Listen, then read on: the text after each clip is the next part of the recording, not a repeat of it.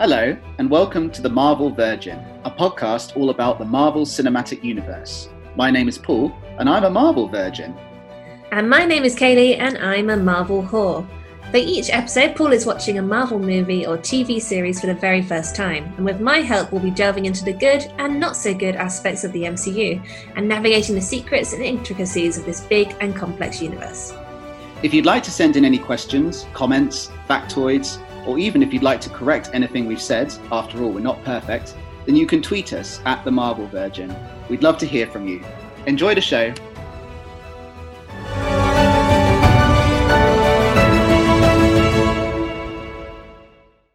We're talking about Ant Man and the Wasp today. We get a movie. That's good. I'm so excited to talk about a movie. It's been so long. It's been a long, and it's going to be a long time to the next one as well. But that's Rare treats that you sprinkle in my path. I can't give you too much. I can't spoil you. I feel like Pac Man, he's just eating those white dots, and then these are the cherries that pop up every now and then. Yes, yeah. Or you've got to that stage in the level where there's like only a few dotted about that you have to get to. You just have to get to that one. Please, the ghosts are coming. Help me. and the ghosts are all the really bad TV series. That's Agents of Shield. yeah. yeah. Well, it's good, yeah, and it's and it's Ant Man, which, as you know, I'm a big fan of. So, I'm and so am. I. I'm a Oh, big fan of I And like Ant Man. You're still Yeah, a fan. I'm still a fan. I think this was not as good as the first Ant Man, but it was Yeah. still this was you know what it it is? It's a romp. It's a delightful romp. romp. It is, and that's how they describe it. I think they actually specifically went for the shorter runtime because they were like, it's a comedy, and it's not here to you know make us think deeply about thoughts. it's Mm. just to entertain us for a short while. Exactly. It, and that is kind of refreshing because this is the first film after Infinity War, which obviously that's heavy, Infinity War. Oh, so yeah. it's nice to have a um an alternative every now and then to just have a bit of whimsy and fun and like you say the runtime yeah it was noticeably not two and a half hours it's an absolute treat when something is under two hours. I'm like, this is a win for me. if you ever see a film that's two and a half hours you have to be like okay we're going to either invest in this or never watch it Uh, Chris has a rule. He's like, everyone gets an hour and a half, and everything else after that, you have to really earn it.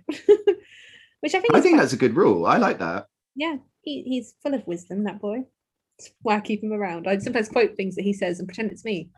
He makes me look smarter than I am.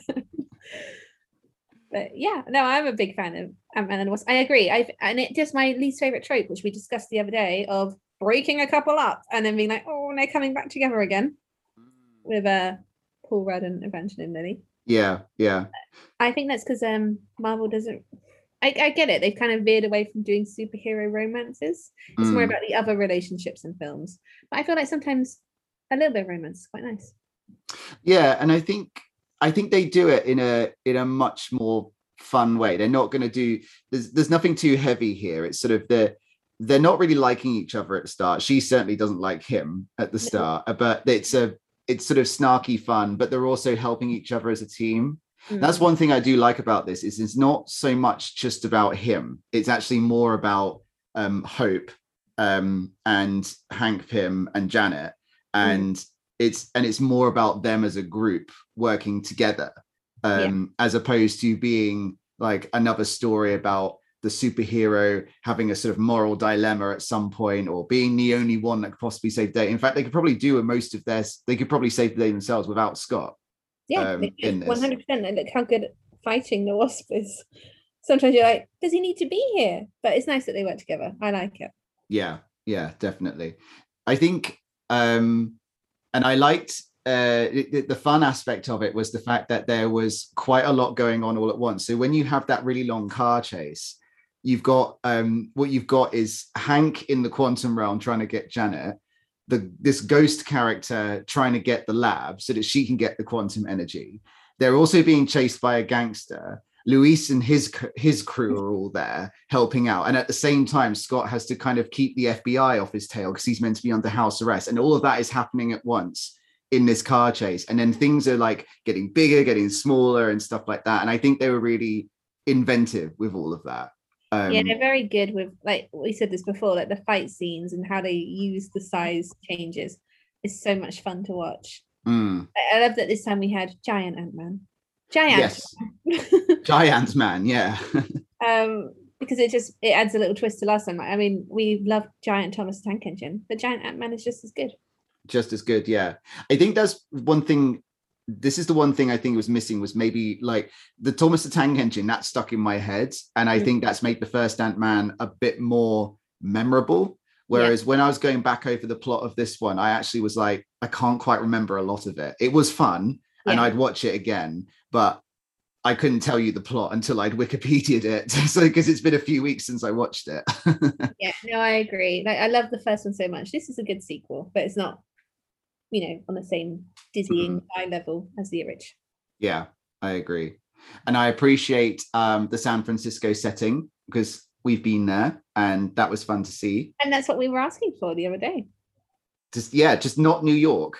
Yeah, somewhere different, please. And I like, I don't know, I think having Paul Rudd writing it and the improv scenes with Luis are, are quite good. to be honest. Mm. It gives it a different, it feels very different. It's got its own, not even aesthetic, own tone compared to all the other Marvel films. Yeah, yeah, definitely. Um, and it does. And uh, yeah, the, the, the sense of fun is is really, really strong. And without it getting too silly, like Mm. it's it, they've they've struck the right balance with it. And like we say, a good breath of fresh air um, in probably one of the darker periods of the Marvel films in terms of its chronology. Um, yeah. And it does touch on that darkness towards the end, as we know. But It does, yeah. The mid-credit scene then connects up to Infinity War, which is the kind the chronology that I've been looking for in the TV in Yeah. TV series. Name Angels of Shield. Um, everyone else is unaffected apart from people who are in the movies, apparently. yes, yes, exactly. Although I love how once again Ant-Man doesn't get snapped, but all the side characters do. Like all the core ones are still there, apart from maybe a few. Well, But also, he is trapped now in the quantum realm, yeah. and no one knows he's there. How will he get out? We, I'm sure we will find out in God knows how many episodes until Endgame. is that our next film, Endgame, after this? No, it's Captain Marvel, then Endgame. Oh, but we've got a few TV series interspersed in there. It's another Agents of Shield, isn't it? Is that what you're telling No, me? no, no, there's no Agents of Shield until until Agents Shield is not until after Endgame now. That's because they were like, we don't know what to do. We haven't snapped anyone. Yeah, yeah. So yeah, the, the mid credit scene was good because I was like, oh yeah, now now I'm feeling like we're in the story here. But yeah, Agents of Shield just wouldn't dare kill off a main character. Heaven forfends. no, and also you know that when he comes out, he's coming out into a very different world, and he won't understand what's happened. Which, which also I think that because it does it's it is part of the cinematic universe, but it's set aside in terms of tone.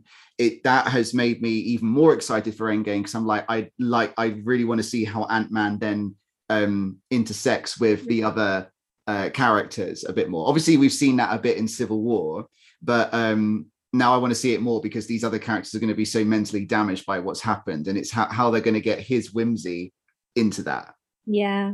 It kind of reminds me as a, a positive version of 28 Days Later, where that guy wakes up and he's like, shit, there's a lot of zombies around. I don't remember that when I went to sleep. Similar or like when we woke up in lockdown and central london was just Yes, yes. Oh, but at least we had a little bit of warning from Boris. we did have a warning yeah it's true and there weren't any zombies and no one had been was- snapped Wasn't there that guy who was living in the woods or something and he came out? He's like a hermit in the UK and he came out for like his month of supplies and he was like, why is everyone wearing masks? oh my happening?" god can you imagine can you imagine like was it i can't remember which country it was in it might have been in canada or australia where the big brother contestants were in the house during this whole thing they had no idea it was happening Oh until god. they had to tell they eventually had to tell them and they had to kind of like stop the show and then they had to all go home basically and finish but can you imagine just finding out that this has all happened and you go from the world and then about a month or so later they're like yeah so basically there's a, like a global pandemic going on and everyone has to stay at Yeah. home It would be so much more terrifying than finding out in the drip fed way. I mean, it was terrifying finding out in the drip fed way we had. It was very like, oh, something's happening in China. Oh, Hmm. it seems to be getting worse. Oh, it's over here now and it's here. Yeah. But oh, there's one case in the UK. I'm sure it'll be fine. Five. Was that mid, mid to late February time when we're suddenly like, oh, this is this is going to affect us, isn't it? Uh. I know. I love how we were so brazen. We're like, oh, we fine, oh, we fine. Oh, there's lots of cases. But yeah, imagine just finding out all in one go. It would be Mm. like being in a horror. That would be such a good. But this is what this is what Ant Man himself is going to go through in Endgame, isn't it? He's going to come out of the. I assume he's going to come out to the quantum realm. Otherwise, I don't really see how he's going to be in Endgame. He's there um, forever now. That's it. That's it, is it? He's dead. He's dead now. it's very sad. And I know it's just the most unceremonious thing ever. It was a mid-credit scene. but if he does come out, it would be very shocking for him. it would, yes, mentally damaging, one might say. Yeah, because he'll be looking for his girlfriend. She's gone. Looking for his girlfriend's parents. They're gone. They're gone. Half the world has gone. Most Half of the the people, superheroes he's friends with gone. lots of people he met in Civil War have all gone. Yeah. So yeah. But yeah, well, there we go. We'll see what happens with them. Maybe. Dum dum dum. Let's go through some plots, shall we? Shall we? Yes. So. Um, so we start off with Hank Pym and his daughter Hope. They believe because of Scott's Scott going into the quantum realm in the previous Ant-Man film, they believe that they can save Hope's mother Janet from the quantum realm because she, of course, back in the day as the Wasp, she shrunk herself so far that she ended up in the quantum realm, and they think that you kind of like disappear into it and go crazy. And it's Michelle Pfeiffer, everyone. Michelle Pfeiffer. yeah. Can you guess who Michael Douglas wanted for the role? Catherine Zeta Jones. He did. yeah. but Michelle Pfeiffer's very good, so I can see why you know that was their original dream for this role. Like they Mm. wrote, they actually, you know, the woman who plays Janet in the first film, they they hired someone who looks just like Michelle Pfeiffer. Oh, really? so Okay. that she's her double in this film. Ah, so they keep Yeah. the connection. Yeah. So it's- That's good. I was. It, it took me a moment. I was like, "Wait, who's that? Who's that? That's someone famous." and as Michelle Pfeiffer's just one of those people who just turns up, and it's like, it, you know, when we were talking about Lucy Liu in the previous episode, we're like, Lucy Liu from her career as Lucy Liu. It's the same with Michelle Pfeiffer. I'm like Michelle Pfeiffer, everyone from her career as Michelle Pfeiffer. she's just amazing. She's been a super person before. She was Catwoman. She knows what she's doing. She's used to the spandex. Exactly. Yeah. So she's had ex- she's had experiences on her resume. Yeah, done. Give her the Catherine Zeta-Jones, though, she's never done it. That's why she couldn't have the role. No, but she is working on it. I'm sure Michael will get her a job in the MCU at some point. Maybe a third Ant-Man film. Maybe we'll finally get her in. Yeah. Uh, meanwhile, Scott Lang has been under house arrest since the events of Civil War, which is why he wasn't in Infinity War. He's been stuck at home. Although this film is happening in the run up to Infinity War. So Infinity War is not really, I get the impression it's not really happening. It happens somewhere between the end of the film and the mid credits scene, Yeah. basically. I, I think so. Yeah. And it- he's having a fun old time. He's playing the drums. He's watching TV. I like the relationship between him, his daughter, his ex partner, and his ex partner's uh, partner as well. Like he, like the ex partner's partner now, like, like really loves him, and it's Yeah. all like group hugs and stuff. I like that. It's like a very sort of modern family thing in that it's not just parents, biological parents and child. It's also biological parents, new partner, and child. Yeah, it's very. He always says he wants to make Scott a more human. Like it's more about him being a human than a superhero, and I think you really get that with those relationships. definitely and i think because he i wouldn't say he's although his name is the first one i'd say it's much more the wasp who is the main superhero of that you get to see more ability and more power from um either evangeline lilly or michelle pfeiffer as the wasp i think whereas scott's kind of their help he's the helper he's the sidekick even though Mm. his name's first Well, it's alphabetical, maybe. yeah it's it rolls off the tongue you, the wasp and ant-man doesn't quite work No, you'd be like, just call it the wasp if we're gonna do this. I think his um his little being in house arrest is very relatable as well now that we've done lockdown.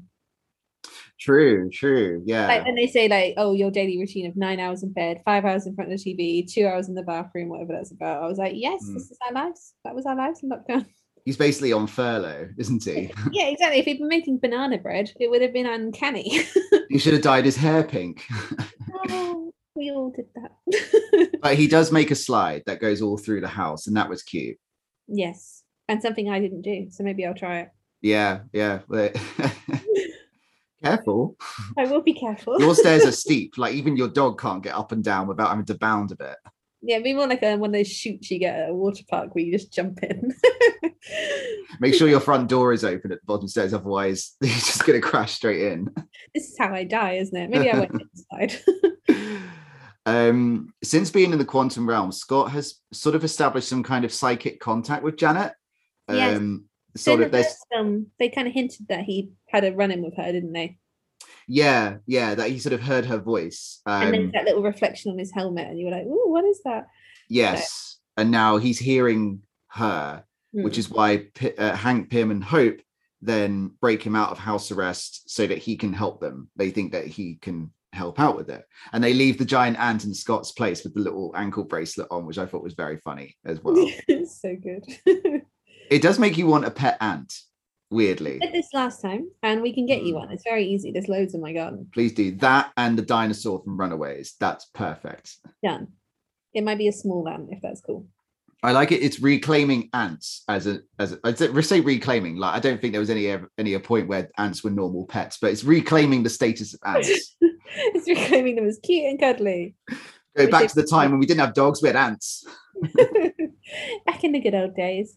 Hank and Hope they want to open up a tunnel into the quantum realm, um, and they need a electronic scientific thing from this big bad gangster type guy. Um, and so they go to do a deal with him, but he double crosses them because he's like, "This is valuable. I can steal your money or sell it on somewhere else." I don't know. He's Yeah. corrupt. He's bad. That's it. He's a baddie. Yeah, don't need any more than that. Um, so he double crosses them, and then Scott as Ant Man and Hope as the Wasp. Um, uh, they sort of have to sort of fight him off, and in order to get the part back. However, into the melee steps this a mysterious person dressed all in white with face She covered. like a video game character. I thought she looked like um like the white version of the Sand People from Star Wars she does actually. Yeah, that's very good. with the that mask uh, thing that she had on. Like like Leia's um when she dresses up to go get her Han Solo out of Jabba's place. Yes, yes, does look like that. Yeah, yeah. I was thinking like something like Halo or I don't know, like one of those weird, Mhm. weird move like movie video games. It, I agree with that too. Like one of the yeah, where you you choose the character, so you choose this one, but you'll always see them from the back anyway. Yeah, but, like, but I want her outfit to be pure white, like the snow. For no exactly. Yeah. Um, this is uh, like a I think like, like a ghost of some kind who can sort of disappear and reappear, move through walls, things like that. Yep. Um, and she Character from the comics is called Ghost. Ah, I thought And- I wondered if that was the case because they refer to it being a sort of ghost. So I thought that, and I know how they don't like to call them the villain name, but they'll make reference to it. Yeah. So in the comics, Ghost, and it's a man in the comics. Ah, okay, Thought I'd throw that in there. Doesn't matter, but it was good. Yeah, it was interesting. Yeah. so yeah, and this person then steals Hank Pym's lab, and because the lab, the entire building has been shrunk into like a little box, basically. It's a mistake for him to do that. I know he thought he was being smart, but it was silly because now it's been stolen. Well, it's difficult, isn't it? Because if you if he leaves it there, it's a bit more conspicuous, and someone could break into it. But if you shrink it, Could he not make it even smaller? Like he could shrink it to this big, and then it would just fit in, like you know. but does it not make it easy to like crush by accident? I don't know. Well, no, because the ants are like super strong when they get sh- then when they're small, aren't they? Because of their exoskeletons. So by That's that true. theory, if he made it super small, he could like hide it in like a filling or something, and then it would not be stolen. Oh, like like a suicide pill, but Yes, it's a a shrunken pill. lab. Yeah. You bite it, and then the lab appears in your mouth, and you're like, "Oh." So there's probably some dangerous bits there, but I, I'd work on the plan. You know, it'd be fine. I think either way, the like that lab has to be protected, and they don't manage to because this ghost is a really good fighter and also can disappear in it like very suddenly. She phases Um, in and out of things. Mm, and quite like quite scary. I was like, I was like, it's quite. It, it was a bit um not sca- scary is a bit of a strong word, like a bit unnerving. It is think unnerving, and you, you feel more unnerved when Hank and Scott are watching from the van, and Hope is fighting her, and he panics and is like, "Get out of there!" You're like, oh god, this is this is real bad. She won't be able to fight her. because you don't feel the, the you, there's always got to be a good character that you feel like you're in good hands. So like if if you've got Captain America with you, you're like, okay, yeah, we're good because good decision making. Or Black Widow, Black Widow's like so can fight off anyone. Yeah. Whereas in this, you're you're kind of in the hands of Hank and Hope, but everything's a bit kind of like thrown together. Like there's Yeah. scrambling a lot, and you definitely aren't going to feel safe in the hands of Scott because he never really knows what he's doing. Mm-hmm. So I think when the ghost comes in, he, he does it does throw you off a little bit, which is why I quite enjoyed that. It throws off the gangster guy as well. Yes, Um, it's it's all a bit like, what the hell has happened? Where, where has this come from? Yeah, very frenetic, it is frenetic. Yeah, the film is frenetic, but it's in a good way. the best kind. Um, so yeah, she steals the lab, the shrunken lab. They go to get advice from a former colleague of Pym's, played by Laurence Fishburne, and he gives them some directions to how to find this ghost person. Yes, but they get captured by the ghost. Um, and she reveals herself to be someone called Ava Starr. Um, and she is the daughter of another colleague of Pym's who died in a lab accident as a result of Pym's experiments. Him and his wife died. And this also, she was also there as a child, and it made her quantumly unstable, Mm. they say. Um, they say. they say this is what they say. I don't think it's real science, but we'll go with it. But this is why she can sort of disappear and reappear and stuff. But she's in constant pain, like she's really suffering from it. Yeah, which makes her an interesting villain because again, you got the shades of grey. She's doing this out of desperation rather than evil. Exactly, and you do get real desperation. You get like very sort of un- mentally unstable as a result of the suffering that she's going. She's constantly in being tortured, really, Yeah. and yeah. But I didn't feel like they went they explored the dark side of Pym's experiments as much as they could. Um, they sort of I hint at it. Because of like them trying to do a lighter movie, Yeah, the end game. It would be interesting if they do that a little bit more in the next film, for sure. yeah, possibly, possibly, because you then get a sense that, like, although you Hank Pym's been the hero or a hero, um, you then get a sense that it's a sort of it's he's been doing science experiments that are so dangerous. He's been a bit irresponsible, a bit very irresponsible. It's also interesting that all of the colleagues we've met of his have fallen out with him. He hasn't got any good working relationships with anyone he's worked with. Exactly. Yeah, that's what that's what I was thinking. So, Yeah. and including um Shield, because didn't he used to work with Shield and then he fell out with them? That was how Ant Man started. Yeah. And he wasn't friends with his daughter for a long time as well. I'm like, you are giving me Coulson vibes, but I don't know why. Like, you're obviously not a great boss. And I no, think actually, yeah, you shouldn't be in this position of power, really. no, no. And I, I trusted Laurence Fishburne more. I don't know why. He Hmm. gave off a sort of like responsible air, Hmm. fatherly air. And I was like, you know what? You seem legit. I trust you. I, yeah, that's I thought that too, and I thought I thought they would give a bit more confirmation about because you you kind of don't quite know what happened. You get different sides of the story from Yeah. them, or actually, you get Laurence Fishburne's side, but then Pym doesn't seem doesn't give much defense, but you'd think he would do. So I think the past is left a bit obscured, and they don't really explore it that more. But then. At, at, one at one hand, I felt a bit dissatisfied. On the other hand, I was like, "But that's the reality of it, isn't Yeah. it? Like it wouldn't Pym wouldn't be like, well, actually, this happened and I have the evidence. That wouldn't really happen in real life. no, Um, very true. so yeah, I had mixed feelings about it, but it was interesting that they make sure that he's he's not perfect, which is good and brings in the shades of grey, like you say. We love a shade of grey. We love our shades of grey, especially phase three is all about the shades of grey, isn't it? hmm um Laurence Fishburne is helping the ghost lady um because he he has also fallen out with Pym so he is sympathetic to her he wants to help her get better they believe that they get they want to get Janet out of the quantum realm but they want they want like Janet's quantum energy um to like and they think that that will make her more stable or make her stable basically um but Pym doesn't want to help because he thinks that Janet will die in the process Mm. that's right, isn't it? Yeah, yeah, yeah. So he's sort of, I don't know. He, it's weird, isn't it? Obviously, everyone's invested in their own person. That's what it is. Yeah, yeah. And you end up with a conflict of interest Yeah. in it, which is yeah, very interesting. Um but they manage to escape from uh, the ghost lady.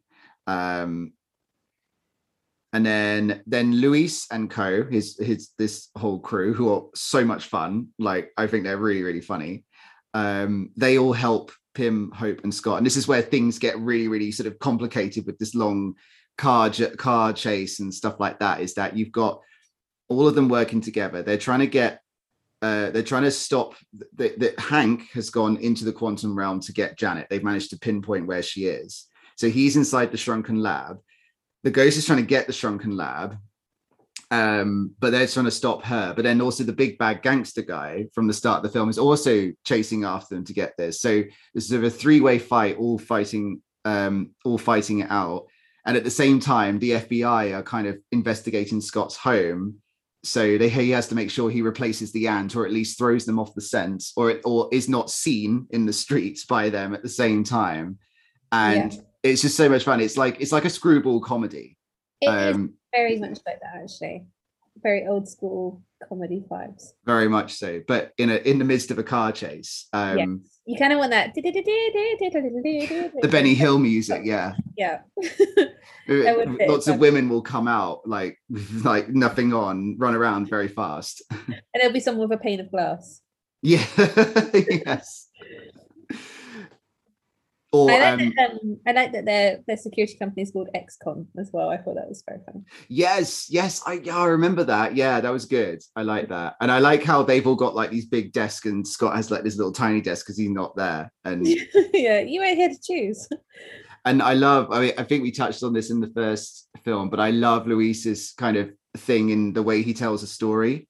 Mm. And the way he goes into unnecessary detail, and then when in the flashbacks, all the characters are he's speaking through them. So they all kind of do his body movements while saying it. And there's in this one it's all like and hope was saying la la la la la la i've got great hair i've got great hair la, la, la. i like when he's remembering scott like he's like oh your wife left you. And scott was like yeah but that sucks. But we're best friends now forever. So, yes. that seems about right and then in the third, I can't remember if this happens in this one, but in the first one, when he tells a story, there's this random moment where he shows that he's actually really intellectual. Like yeah. he does like a sudden spiel about whether he likes um um Mondrian or not, or or cubism or something like that. Yeah, and that was the first one, and I loved it. And in this one, it's about he says something about Morrissey a lot, doesn't he? That's it. Yes, yes, he does. Yeah, uh, it shows that he's actually he's quite cultured. Yeah. yeah, I love it. He just seems like a real legit guy. I'd, I'd watch a whole movie just about him, like a spin off, which isn't superhero. Definitely, yeah. But then the the worry is that they end up overused and not funny anymore. They're almost the characters you want to just come in for like very short periods to like make you laugh and then go away again. Yeah. Well, they did did so in the first film. They obviously loved that story element, and mm. they were like, "How can we do it again without being too repetitive?" And then that's why they brought in the FBI truth serum situation. Oh my god, yes, that was so funny. Yeah. yeah. And they're like, it doesn't work. Truth serum's not real. And then it turns out it's real. yeah. What does it, I love that you know, so where is he now? And he has to go right back to the beginning when he very, very first met him. And they're like, what does this have to do with him now? Like, I'm getting to it. And like, you put a dime in the jukebox, you gotta let the whole song play out. There must be a YouTube video that just shows those sections of it of the film. Like I just want to, I don't want to sit through the whole film again yet. Like maybe in a couple of years, but I want to just watch those scenes again because I think they're very very funny. We should find them. We'll do it after this. We'll find them definitely. Um, okay, yeah. So there's like a mad scramble. At some point, Ant Man becomes giant a man and falls giant. into falls into giant and falls into the sea and then she saves him from the sea and yeah but don't need to go into too much detail but it's all frenetic and crazy and really really fun. Really i love that they bring in the flying ants and the seagulls. Yes yes. That was very good. So i was like seagulls are dicks and they would eat all your ants. They would yeah. They are, they are they are absolute dickhead seagulls. Like they i don't get one stole like a whole packet of chips from my sister once at the beach. She's very mm. upset by that. You know they're massive. They're they're they're the bullies of birds. They are. They are, and they're huge, and they have real angry little eyes. I don't trust them yeah. at all. They are. They're the bailiffs of bird world. they basically are how they are in Finding Nemo. no, they're cute in Finding Nemo. Real seagulls are not cute. Real seagulls are nasty, nasty big things. that kill everything, including flying ants that are like, well, he calls them murderers, and I was like, they are murderers, killing all of your friends. And he keeps having to hop from ant to ant. Yeah, Yeah, even Antonio Banderas, the badass ant, gets eaten by a seal. I was I like, love, I love all his names for the ants. I think they're so funny. they're so good, so good. Um, so eventually, Pym manages to um, find Janet in the quantum realm. How was she living there? This is like, what was she eating? well, no, because it's meant to be that time moves really weirdly there. So you age, Ah. but it feels like you've only been there a few hot minutes, you know? Oh, that's all right then. That's fine. I was I was worried that she'd been sitting there for like 30 years. Well, yeah. And- So this, I think, this is where it got confusing, and that's where I think a lot of people thought Catherine Zeta-Jones would have made sense because she would be the right sort of age, and she would have just Mm. stayed that age in the realm. I guess that would have been the right, right sort of age. Maybe I don't know how old she is. She is she young? I She must know. be, I think she's in her 50s. I'm gonna look her up now. I'm gonna find out How old is. Michelle Pfeiffer? I've just completely like assumed that it's because in my head Catherine Zeta-Jones is still Catherine Zeta-Jones from Chicago. And that was 20 years ago. That was a long time ago. was it? Um, Catherine Zeta Jones is 51. Mhm. And Michelle Pfeiffer, I don't think is, I think she's older, but can't be that much older. I don't think she can be much. No, older. she- yeah, she's 63. So it's about 12 years between them. Yeah. So I then, that, yeah. that was what they basically they explained it like they explained I'm air quoting the science. So Mm. you can age there, but time feels like it's only been a few seconds. Mm, okay. Because we talked about this before. We were like, oh, otherwise you'd just be starving to death. What a horrible way to go. This is this is my thinking was that has she just been sitting there on her own and then like because there's no there's no like houses there in the quantum realm. It's all like wibbly wobbly timey wimey stuff. Well, we kind of saw how it would be for her with Scott. Like, you know, he was just shrinking forever. yeah that was yeah he's just shrinking forever for like 30 years that must be like yeah I I don't quite get it but maybe maybe they leave that mysterious because they don't know much about the quantum realm either it's like a mysterious thing Yeah, they're like, let's not explain it. That seems complicated. it's like what's inside a black hole we don't really know we just have theories just this Michelle Pfeiffer getting smaller and smaller in a black hole. We go inside a black hole and it's michelle pfeiffer hello what up, guys? you finally found me Woo! it's like a really long game of hide and seek. yeah this is the perfect place to hide and hide and seek Wow. You've learned nothing watching this. anyway, she's alive. She's aged. She didn't need to eat anything. Uh, f- from her perspective, she's been there for a few minutes, so she'd be quite shocked when she looks in the mirror, I assume. yeah, she'd go ah. I'm still beautiful, but I am older than I was. she somehow got a bit of plastic surgery in there as well.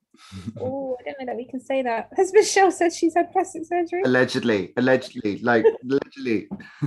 It's her All right, not enough people listen to this. It's Michelle listening and crying. You've ruined her day. we get a lawsuit from her. Oh. Well, you will. I, I've I- denied it. I've denied it on her behalf. I'm taking you down with me. No, I don't think she's had it. I think she's just one of those people who's very beautiful. I don't think I don't know if she's had it. I don't know either way. I said allegedly. If you throw allegedly in there, as Kathy Griffin says, if you throw the word allegedly in there, you're covered. Allegedly. I wish that were true. I've done all the legal training. It's Damn. but maybe be, I don't know how it works in an oral capacity. so Pym finds Janet, uh, brings her out of the quantum realm, but Ava, uh, the ghost, starts taking her quantum energy by force. Um, no, no, it's very mean of her, really. Just Um, got back. I know. She's, she's like, I need to, I want to put my feet up, like have a cup of tea or something. And a biscuit, and then Yeah. we could talk about this. no, It's like getting back from like a three hour car journey and suddenly getting a phone call from someone. You're like, ah, go away. yeah, I just wanted to sit down. Um, but Scott and Hope manage to stop her. But Janet gives some energy voluntarily in order to st- stabilize the ghost, Ava, for a short period of time. And then they can work out how to make it more permanent so they can help her in the long run. Because they're like, we're clever scientists. There must be a way. And um, and Scott also successfully finishes his house arrest period um, without being found out, uh, which is good. And then the mid-credit scene Scott is going into quantum realm. Hank, Janet, and Hope are outside it, and they're working and they're working on harvesting the energy to use for Ava to stabilize herself permanently. Mhm. But but Hank, Janet, and Hope get Thanos snapped and they disappear. very sad because you don't even know that's happened at first because he's just like go guys guys and you go back and it's just like like, Yeah, yeah. When they just yeah. I thought when he when he couldn't hear him, I was like, and, I just like worked it out then, but I didn't see it coming beforehand. well then because you don't know when it's set Yeah. after you assume all these guys weirdly are all fine and did not get snapped but no Mm. Yeah, that was that was something I was thinking all the way through. So the the mid credit scene, I was like, oh, good, good. You you confirmed for me the chronology of this. Ex- excellent work. I know and you don't know who else has been lost from this world like yeah. is Luis fine is he fine Who knows? What about Ava Starr, the ghost? what about Cassie we don't know where any Mm. The ants are they all Yeah, okay? his daughter, his family. Yeah, the ants. I think it, I, I got the impression it only affected like human. Oh no, maybe it affects animals as well. everything in the universe wasn't it every It was living things, was it? yeah Does that include like trees? Is he just got rid of like half the rainforest? No, I think it's going to be. I think it's going to be species of like critters that can move and cause chaos. You Mm. know. But Ah, yeah, I maybe we'll mean, get some confirmation in Endgame. But yeah, that was the ants. That's what we want. We go. yeah, yeah. The poor, the poor little pet ants. Exactly. We've got receipts for all of them. Seagulls. Screw the seagulls. Well, Get rid of they can go. They could have got rid of all of them, and we'd have been fine. Get rid of all those companies that are killing the world with their climate change problems, and that was what you need to do: targeted killings. Targeting. yes. Genocide. I think it's also called. This is why I got the Punisher in that quiz the other day. yes, you are the Punisher. Yeah. Targeted killings. Well, you know what I mean. If he'd done like, oh, who's actually causing all of these problems? Mm. I wouldn't call it genocide, but getting rid of those people who are in charge of all these carbon emission issues. Art- artificial selection as opposed to natural selection, Yes, maybe. that feels like a very Hitler thing to say as well, doesn't it? Can you can you imagine like there must be people out there who watched this before seeing Infinity War. So that mid credit scene, it must have been like, what the fuck? What the hell just happened there? Did they just get vaporized? Who did this? How random. well, yeah, because some people don't watch the main. They, they just pick and choose, don't they? They just follow their favorite superheroes. yeah. And also, this one is more kid friendly, so I think more children go to see it. Um, Yeah, true, true. they won't know what's going on. They're just like, where are they? Where have they gone?" Mommy, did they all die? You'd be like, yes. Yeah. They all dead. it's good that you know this now. You'd have to do it in Freddish though. I was reading about how Fred Rogers came up with these rules for how you talk to children. Oh, and yeah, yeah. So you've got to be honest and you've got to give them a positive and you've got to give them a solution to the problem. So you'd have to be like, "Oh, I mean, I don't even know how you would give that in a positive way of a solution. Well, explaining death Yeah. See them. Well, he was doing like how to tell them not to play in the road. It's like, um, your favorite grown-ups will tell you, will be able to tell you where it's safe to play, and it's important to listen to them because listening is a big part of growing up, or something like that, Mm. rather than just going, "Don't play in the road." He probably had some advice somewhere because he was all about being, yeah, honest with children. But yeah, like you say, like being kindly honest at Yeah. the same time and not, and being like, you know, we have to prepare them for the world because sometimes life is hard and sometimes life comes with sadness. So you need to prepare, which I'm all about as well. I love that. yeah, and he changed like they were going to say we're putting this dog to sleep, and he was like, "Let's not say that because kids will then be afraid of going to sleep." Yeah, good point. Eh. I keep being served random stories, and I'm like, "All right, I'll read about this. Why not?" so that's my reading of the day. It's the, it's the media consumption in the 21st century. It's like, did you know that when we harvest potatoes, la la la la la la definitely like, oh, this has nothing to do with my life at all. But now I've read it, and now I'm going to be thinking, how would Fred Rogers explain the end of Ant Man to a child? Mm. Mm. That's a YouTube video that we Right there. make. You can act. I'll get you a little red jumper. We'll be fine. So there we go. That was that was Ant Man and the Wasp. Ant-Man and the Wasp. Yeah, I liked it. Not not the best one, but a fun one. Um maybe a 3.5. That's pretty decent, you know. 3.5, Yeah, yeah. Yeah. It's like I said, not not maybe not as memorable as the first one. Like the first one had all these sort of images and i guess the first one was very like uh, it was brand new and this one is like a continuation of Yes. the same kind of thing like obviously they got the same jokes and that's it's enjoyable but obviously it doesn't it's not like brand new it's nothing Mm. like whoa i never seen this before but it's nice to have it in the midst of darker films Yeah, and it's it's nice to see something lighter that feels fun. You know, Mm. it still feels because I find that Agents of Shield is meant to be lighter, but it doesn't really tick that box. and it's just tedious it's just like, why is this happening to me again? Um, and the kid in it is super cute, oh my god she's such a good little actress she's so funny such a cutie. I know it's like you can do anything. You're the world's greatest grandma. I love her. and she And I like she uh, she covers him as well when he's like pretending to be sick and stuff i'm like yes I guess the whole thing is like fathers and daughters, isn't it? The Ant-Man world. Does Scott, does Scott, does Paul Rudd have kids? Is that why he's gone into that? he might do i'm not really sure to be honest um that he? I, I did like how they changed because in the first one, the my only criticism of the first one is the old trope of the ex-wife is dissatisfied with him, dislikes him, and he's struggling to like look after his kid because of da, da, da. I'm like, this has been done. Like, come on. Whereas in this one, they're like, yeah, he's not always there. He's under house arrest, but they work together and they make it work, and it's fun and it's not and it's lovely and stuff. And there isn't that little dilemma in there that we've seen in virtually every single 90s family film about divorce.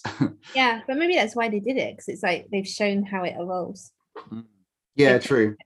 and they've smashed that little trope up. Mm. Yes, into tiny pieces.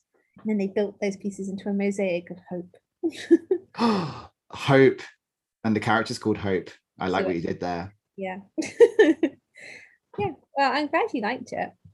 It's nice to have a little something something after everything we've had. Yes, yes. Need that after the PTSD we've all got from Infinity War. Yes. Well, it's I keep, I keep thinking we need to watch Endgame together so I can watch your face. You know, like when you watch some like you're watching Game of Thrones and somebody's never read the book and the Red Wedding's about to happen. You're like, Yeah. I want to do that. Stare at you in horror. I love doing yes, I love that. It's so satisfying when you know what's coming, you're watching that person's reaction because you know that it's going to be your what your reaction was to Yeah. it. Yeah. But you can see it better because you're like, ah, your face, not mine. Yeah. I feel smug from my point of knowledge. well, would you like me to quiz you? I'd you love it if you quiz me. I love it when you do that because I haven't been quizzed for a little while. So that's quite nice. It's true. It's been a short time. Okay, well, starting with your favorite question, how much money do you think it made? Mm, 800 million? No, Uh-huh. less than that. Six hundred and twenty-two point seven.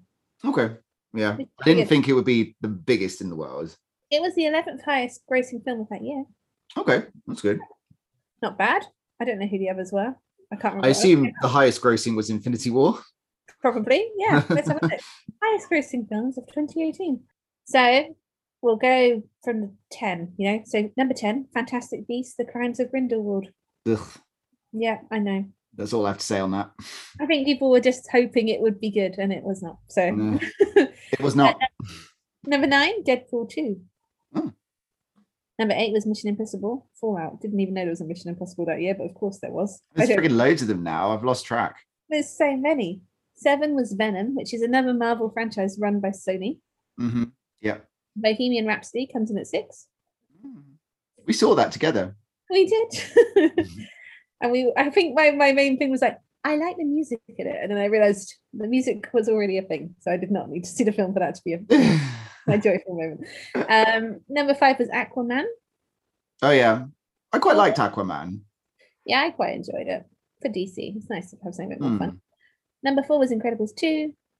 Then we had Jurassic World Fallen Kingdom, which is the very sad Jurassic World with dinosaurs all dying on the island. hmm Number two was a Marvel movie, Infinity War. Black Panther. Oh, Black. Oh, was that 2018? Okay. Yeah, And number one was Infinity War. You're 100% correct. Yeah. So, you know, it had some stiff competition. It did all right. What do you think it got on Rotten Tomatoes? 82%. 87%. Okay.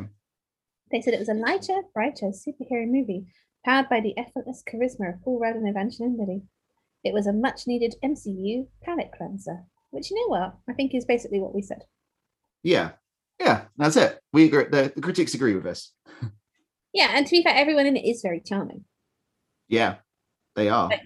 They have a lot of goodwill going for them because we're all like, ah, it's Paul Rudd. I think it's it's the um the the team that you'd you everyone feels like they'd slot in quite nicely. Like you feel like they do like some kind of fun pub trip.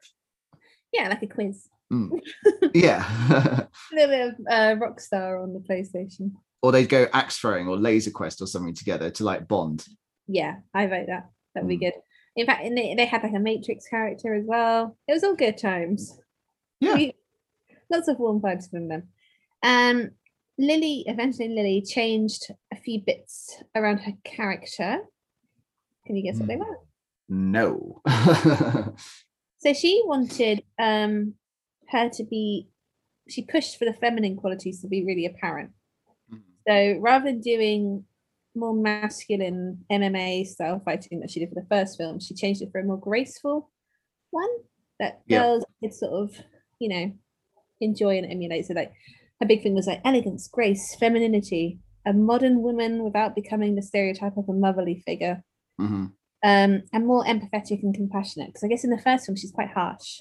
Yeah, yeah, I see what you mean.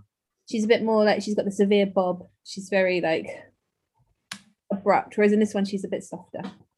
And I guess the the softening comes from the plot itself, where it's finding her mother as well. Yeah. I think so. And also she's got that relationship with her father's been restored. Yeah. She's been with Scott. They're back together, kind of, mm. I guess. They don't really make it that clear. Their relationship's very confusing, but you know, I guess they didn't want to be like, and now they're back together, happy ending. Like, they, I guess they want to spend more time rebuilding it because that's kind of what happens in reality, really, isn't it? yeah. Unless you're in Yeah. the Real Housewives, and then there's just friends, enemies, friends, enemies, friends, enemies. I think they should do a Real Housewives superhero spin-off with all of them in the um All of the out female heroines, yeah. that'd be great, wouldn't it? Um, Scott um, makes a joke that wearing a hat and sunglasses does not conceal your identity. Why was this particularly on point with MCU fans? so wearing glasses and a hat. Yeah, he says this does not conceal your identity. Is it a reference to Superman? So yeah, kind of, but also because Captain America, Iron Man, Thor, Black Widow, Winter Soldier, Scarlet Witch, Nick Fury, and Falcon have all done that. Oh, really? In the MCU? yeah. Oh, how funny. Um, this and Thor Ragnarok are the only MCU films so far to do something with women. Can you tell what it is? Something with women. Yes. Mm. I thought I'd give you a clue because I was about to say Have something. a female villain. Yes. Or- Bam! Because I remember, I remember, yeah, you pointed out that Cate Blanchett was the first female villain in the MCU. Nice, isn't it? Look at that. We got a female in the title. We got female villain. Yeah, if you want equality, then you got to be villains as well. Exactly. We want to be all of the stuff. Um, the Wasp is an interesting superhero title. What does it have in common with Black Panther? that it's an animal. I mean, technically, yes, that is correct, but it's not what I was looking for. Okay. um, it's that it's hereditary. It's passed down Oh, right. Yes, of course. Yeah. parent to child. But Hmm. also, yeah, you're correct. It's an animal. Well done. That that the, uh, too. There was a double answer to that. It's like uh, when they do kids and grown-ups versions of Trivial Pursuits. That would be the kids' answer. Yeah. It's an animal. Can you guess how many times the word quantum is said in this film? the um freaking loads. This is like when we watched um uh the Inhumans and they Yeah. kept they kept saying Attilan and we were like, how many times do you have to say Attilan? Ah! Um 40 times, no, it's actually a lot less than that. 22 times. 22 times. It Oh. Okay. feels like a lot, doesn't it?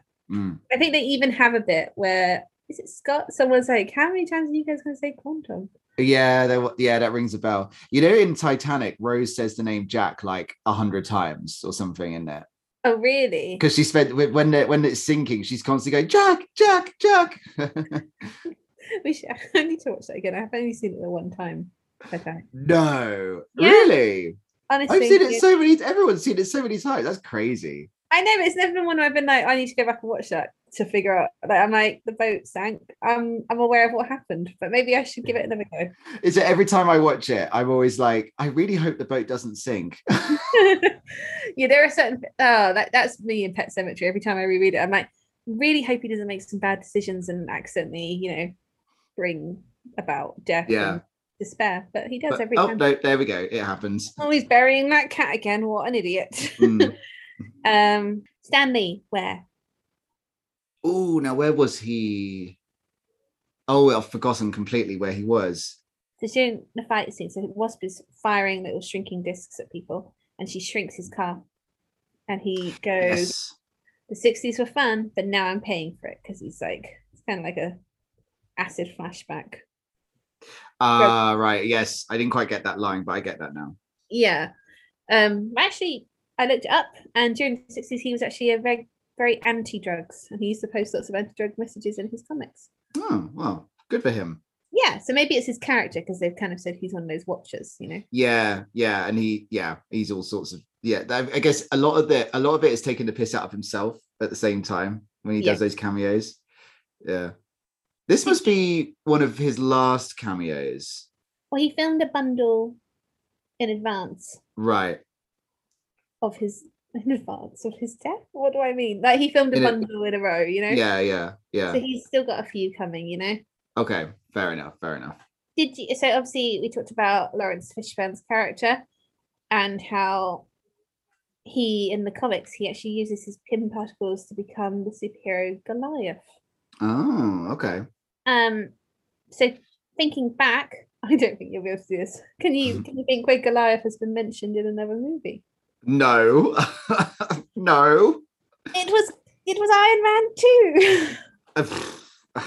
Um, yeah, Tony asked Jarvis for information relating to projects Pegasus, Exodus, and Goliath. Mm, So that's it's pretty good, isn't it? yeah. Did you spot a little Matrix reference? Matrix reference. No, or I might have done when I watched it, but I've forgotten now. They had like the mathematical equations behind him. Oh, okay. So that was meant to be like a little nod, a mathematical Ah. nod.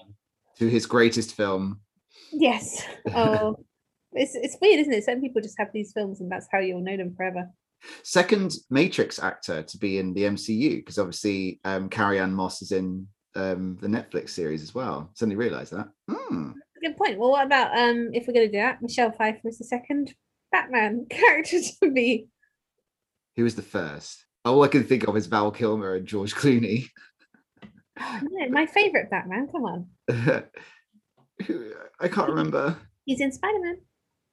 Oh yeah, Michael Keaton. There we go. Yeah. Yes. His real name is Michael Douglas. Didn't know this until today. Oh, re- Yeah, I guess he changed it because of the original Michael Douglas. maybe. Who came first? I don't know. Who, Who knows? first? Who knows? I guess who's the oldest out of those two. Oh no. I guess Michael Douglas would have come first because his father was Kirk Douglas, who was already a famous Ah, actor. yes, very good. Hmm. Keaton is a cool name, though. I mean, if you're going to pick a name, that's the one. Can't complain with that one. Um, what else was I going to say? Oh, obviously, Hope is annoyed that he, Scott went off without her Mm. and did the whole Avengers thing. Um, and she says that if they did take each, if he did take her, they'd never have been caught. Do you think this is true? The what that if she'd been involved in the Avengers. I think so. She's more accomplished than he is Hmm. in terms I of fighting and much more quick-witted in in certain times. I'd rather have her on my side than him. She's very capable, I would say. Yeah. So, yeah, and I think this film is meant to prove that they're better. He's a better, better hero with her Mm. And originally, I told you, I think I told you before, they're two of the founding members of the original comic book Avengers. So, yeah, Yeah, yeah. and that's Mm. pretty much my quiz. Mm, a most excellent quiz. Thank you. I mean, I kind of got a bit overexcited so while we we're talking about plot and gave away a few of my questions, which is why I feel short. But you know how I am. just can't just help a big fan, fangirl. Bleh, here's all the things. facts, facts, facts. Right. Um, so some good news and bad news about what's next. The bad news is it's Iron Fist. Oh. Well, the good news is it's the last season of Iron Fist. okay. I was like, what could possibly be the good news? so it's the last time we do of it. And it's a shorter season of 10 episodes. I guess they didn't want to risk doing another 13 on this one. That's very fair. So what's our what's our what's our power? What are we doing? We're doing Iron Fist, and I'm guessing there's a few more TV shows. There's before- Iron so we're doing a lot, there's a lot of Netflix. So Iron Fist, Daredevil, then the next season of Runaways, but it's not the last season. Then The Punisher, and then it's Captain Marvel. So we've got a few TV series and then we've got a film. And this is a film I'm very interested in because obviously you talked about how in the mid credit scene in, at the end of Infinity War, you see the Captain Marvel symbol in there. So there's something very significant happening here. Yeah, I'm very intrigued to see how you get on with Captain Marvel. Actually, Hmm. But I will not be watching it yet. no, no. Practically, we must wait many, many episodes we go we go back to New York to see what thing what things are going down there. for Iron Fist. Iron Fist.